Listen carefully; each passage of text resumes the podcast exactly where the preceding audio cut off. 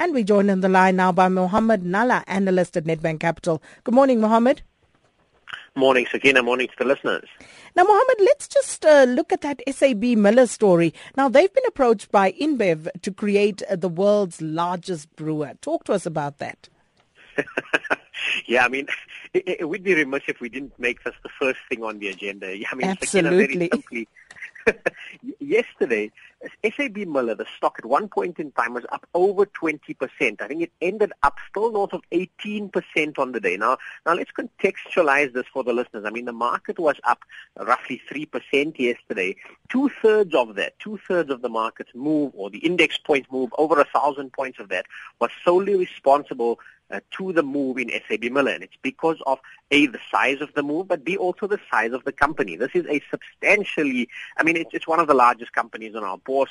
Uh, and not surprising, I must say, because these talks in some respects have been lingering on the horizon for quite some time.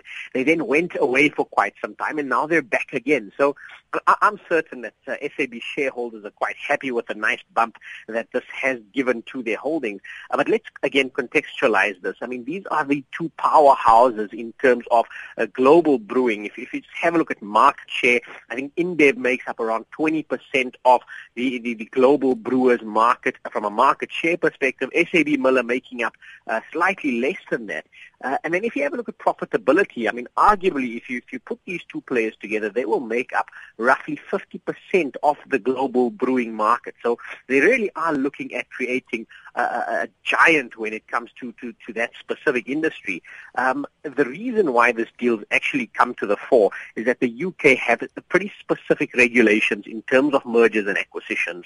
Uh, and effectively, you've got to then pre-announce it. It's got to come through. And again, it's, it's called the put up or shut up rule mm-hmm. in the UK, mm-hmm. where if, uh, if, if they're not serious, if this deal doesn't come to the fore, uh, InBev would be precluded from reapproaching SAB for a six-month time horizon. So let's see how it is. It's still early days. No details are forthcoming. Uh, the word on the street right now is that it's a fully financed deal, uh, and I would be quite surprised. Uh, I mean, you're likely to come up with some sort of opposition when it comes to the competition authorities uh, in various jurisdictions. Uh, but but let's keep an eye out on that. I mean, the, the fact of the matter is that these are two mutually, let's call it just a business with very little overlap between the two, and so potentially this could actually see it being a deal that does get passed and creating a real powerhouse in terms of global brewing.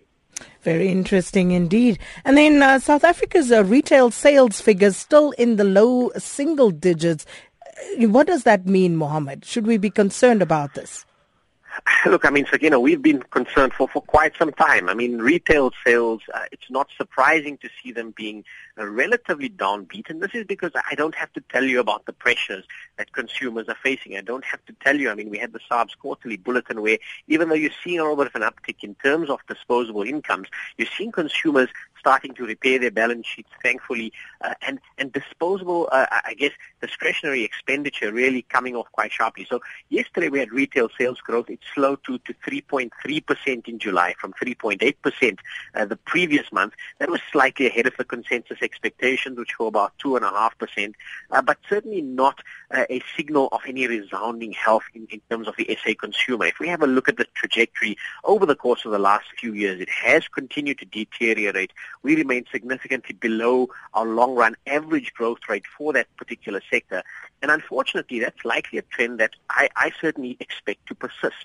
We've got massive headwinds to the South African consumer. We've got consumer sentiment or the consumer confidence being at record low levels. And so if we take all of this into the mix, I, I still certainly think that, uh, you know, uh, consumers would do well by continuing to tighten the belt. And unfortunately, the risks to economic growth and our GDP number remain to the downside uh, as we head into the latter part of, of this year. I wouldn't be surprised to see our headline GDP number come in at below 1.5%, unfortunately, for, for, for 2015 uh, for the year as a whole. And that's because of all of these negative uh, trajectories and, and direction in terms of retail sales, mining, manufacturing, and so forth. And then finally, Mohammed, finally, it is D-Day for the Fed today. We've been talking about this for months on end. So, you know, are we ready for the hike?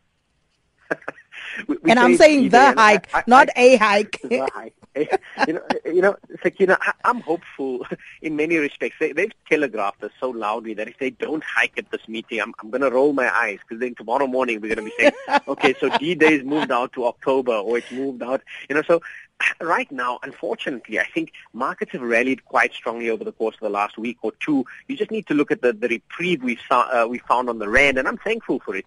Uh, but I get the sense now that markets are actually pricing in for a flat move at the September meeting. If they do hike by 25 basis points, you will likely see some pain come through in the shorter term.